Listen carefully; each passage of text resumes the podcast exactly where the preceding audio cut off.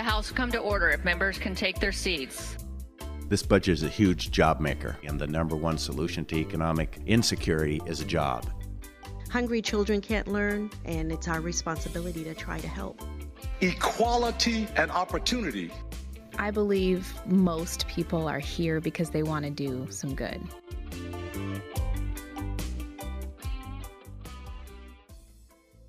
It's Capitol Ideas, the podcast where members of the majority Democrats at the Washington State House of Representatives sit down at the Capitol and discuss ideas. They're good ideas, mostly to increase community safety and housing supplies, to improve every kind of health care, to keep our education systems on the cutting edge, and to take on the crucial challenges presented by climate change. Our guests talk about all these ideas and more, and today we'll hear from Representative Julio Cortes of Washington's 38th Legislative District. This is Julio's first session in the House, but he came here with plenty of ideas, and we'll hear about how he's turning them into reality in just a few minutes.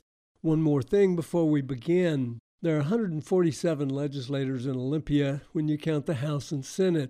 I don't know the personal history of every single member of the legislature, but I'm going to go out on a limb here and say Julio is the only one who attended college on a soccer scholarship.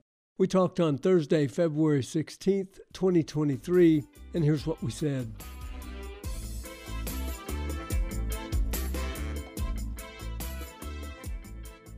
Welcome to Capitol Ideas, Representative Julio Cortes from the 38th Legislative District. You know, you're the second person from the 38th District that I've talked to in the last 24 hours, so I think we've got a little pattern going here. You're a new lawmaker. Correct. Uh, obviously, never been on Capitol Ideas, and I'm sure that most people listening to this, nothing personal, but they don't know who you are. Mm-hmm. Let me get you to talk a little bit about who you are, introduce yourself, and talk a little bit about your life and your priorities here. I appreciate you giving me some time to, to be here and introduce myself to the folks. Uh, so yeah, you know, I am Julio Cortes, rep in the 38th Legislative District, and you know, I, am an immigrant. I, I grew. I was born in Mexico City in a, a small park called Ecatepec. Um, and when I was about five years old, I suddenly woke up and didn't know what anybody around me was saying. You know, my, my parents immigrated uh, to the U.S. I was five years old, and uh, I was asleep when we were uh, en route I grew up in Wapato, Washington, which is in the Yakima Valley. It's a, a, small immigrant farm working community. My parents were agricultural workers. We, we picked apples and pears and peaches and cherries. And that's kind of how I grew up. You know, I grew up in the summers. Well, well, when I wasn't old enough to stay for summer school, uh, and my parents were out in the fields, my sister and myself would go, and we pretty much just hang out by the car throw I would throw apples at her. She would throw apples at me, and and that's kind of how a few summers went. Once I got a little bit older, I would get out there and, and pick some fruit just to get more money for the fam. But you know, thankfully, I very, I had a very and have a very strong family unit. They motivated me a lot to do better, uh, and so I ended up going to Walla Walla Community College on a soccer scholarship. Um, was super fun. I still play soccer. You know, it keeps keeps the brain juices flowing. And after two years at Walla Walla, I, I transferred over to Western Washington University. I graduated in 2009 with a journalism and public relations degree. And I don't know if you remember 2009, but it wasn't the best time to go out and find a, a job in any sector. I do remember 2009. It was tough, man. But I, it, it kind of pushed me over to the nonprofit sector. And so I started working with at risk and homeless youth and families. Um, really fell in love with the job. I did direct service for about three years. So I had clients, like 30 to 35 clients at any one time under the age of 18 that were uh, youth that were either already experiencing homelessness or at risk of becoming homeless because of family dynamics. So, you know, one of our bigger priorities was to make sure that uh, we could support those youth in getting reconnected with family and addressing whatever issues those families had so they could become a stronger family unit and anything else from getting them an ID, finding a job, mental health support, drug and alcohol support, whatever the youth needed. That's what the advocates like myself did. And I know yeah. that you stayed at a at an organization called the Cocoon for almost a decade. Yeah, which Cocoon is very House. significant. Yeah, you know, um, yeah, and it was truly eye opening. You know, the the it's one of those jobs where it's very rewarding because you're helping youth to get back on their feet, but at the same time, you know, I had clients who I worked with who all of a sudden I didn't hear back from at all. You know, no text messages, no phone calls, no emails back after working with them for a few months. And you worry, right? Where are they? What you know, are they alive or what what's happening to them? So it's a very difficult job. But I I, I did direct search for three years and then was their PR manager for for the rest. Your interest in youth kind of shows in one regard here in the legislature, which is you're the vice chair of the Human Services Youth and Early Learning Committee. I guess that's not an accident. And I know that you have uh, sponsored legislation that has to do with at risk kids. How's that legislation doing? And, and really, what is it? Yeah, well, you know, the legislation I'm pushing forward is, I think, a way for me to cover up a crack that I saw a lot of the youth that I worked with fall through.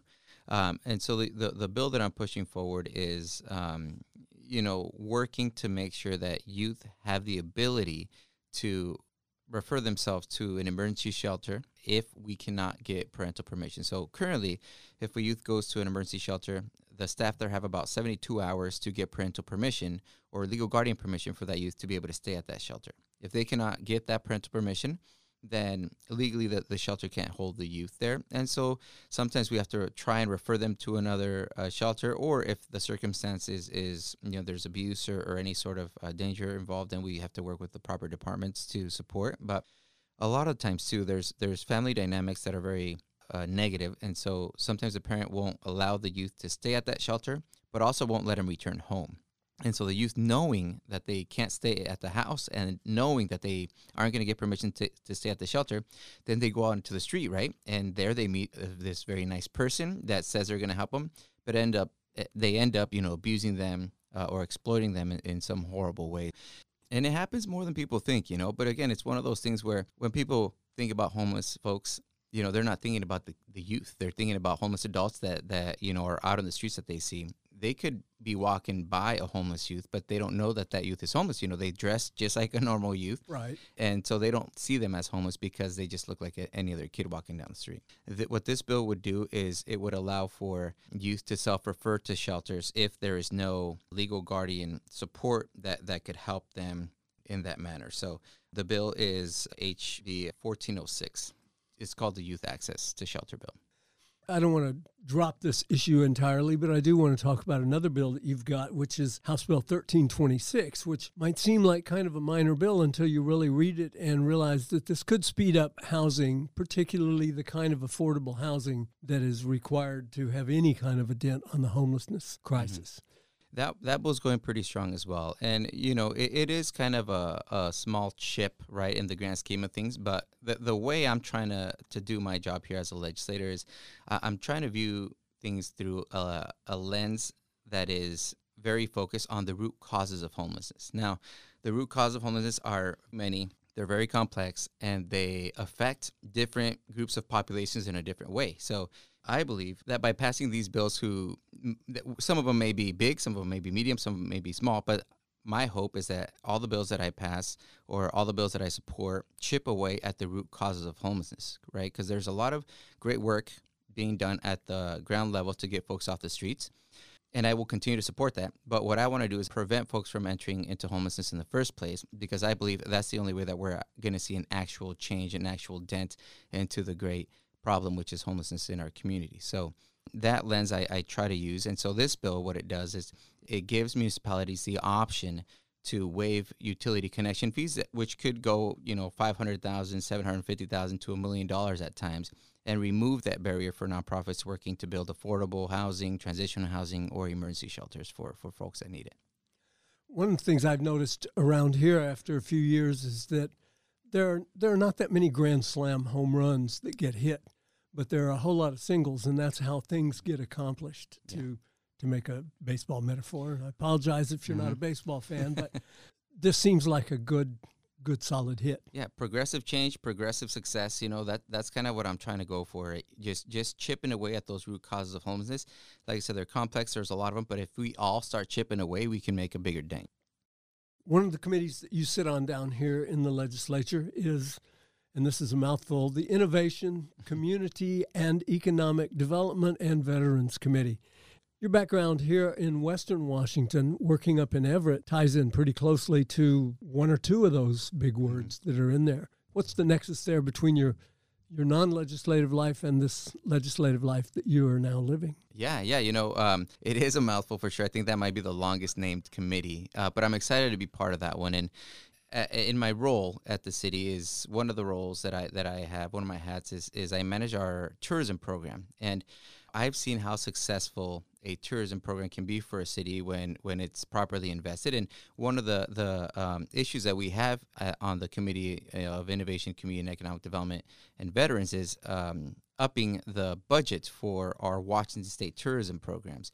I came in and I found out that the statewide budget was three million dollars, which which you know to be 100% honest, it was a little bit of a shock to me because as a state we need to make sure that we invest a lot more in bringing folks to our state so we can generate revenue right? Uh, uh, tourism is, is a great revenue generator i, I know because I, I manage the, the everett tourism program and it brings outside tax dollars to my city and I wanted to bring outside tax dollars to our state. By upping the the budget from 3 million to I think 26 million, we're going to be able to better invest in marketing programs that are going to target folks outside of our state to come to our state. And, you know, Washington State is beautifully poised, I think, to attract a variety of different tourists because we have our beautiful Puget Sound area right next to the water. We have our mountains with snow, and then we have our really beautiful and more deserty type communities like the Yakima Valley, uh, which has, you know, great wine, Soda's Walla Walla.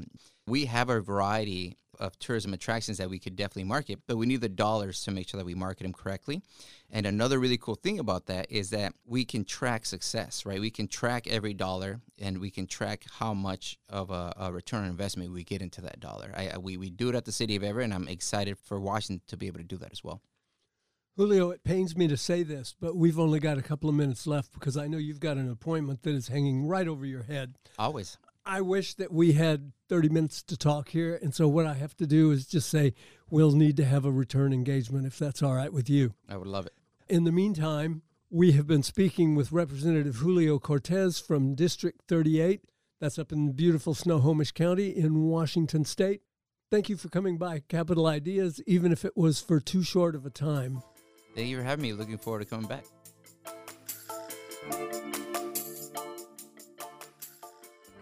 And that is Capitol Ideas for today. We've been talking with Representative Julio Cortes. I hope you enjoyed it. I know it was too short, and we're going to do a longer one. In the meantime, if you haven't subscribed to Capitol Ideas, it's pretty easy. Just head for your favorite podcast platform or visit the House Democratic Caucus website at housedemocrats.wa.gov and poke that media button up at the top of the page. You'll never miss another capitol ideas again, which is good because this is your state government and what goes on here matters. I'm Dan Frizzell for the Washington State House Democrats, putting people first since 1889. Thanks for listening.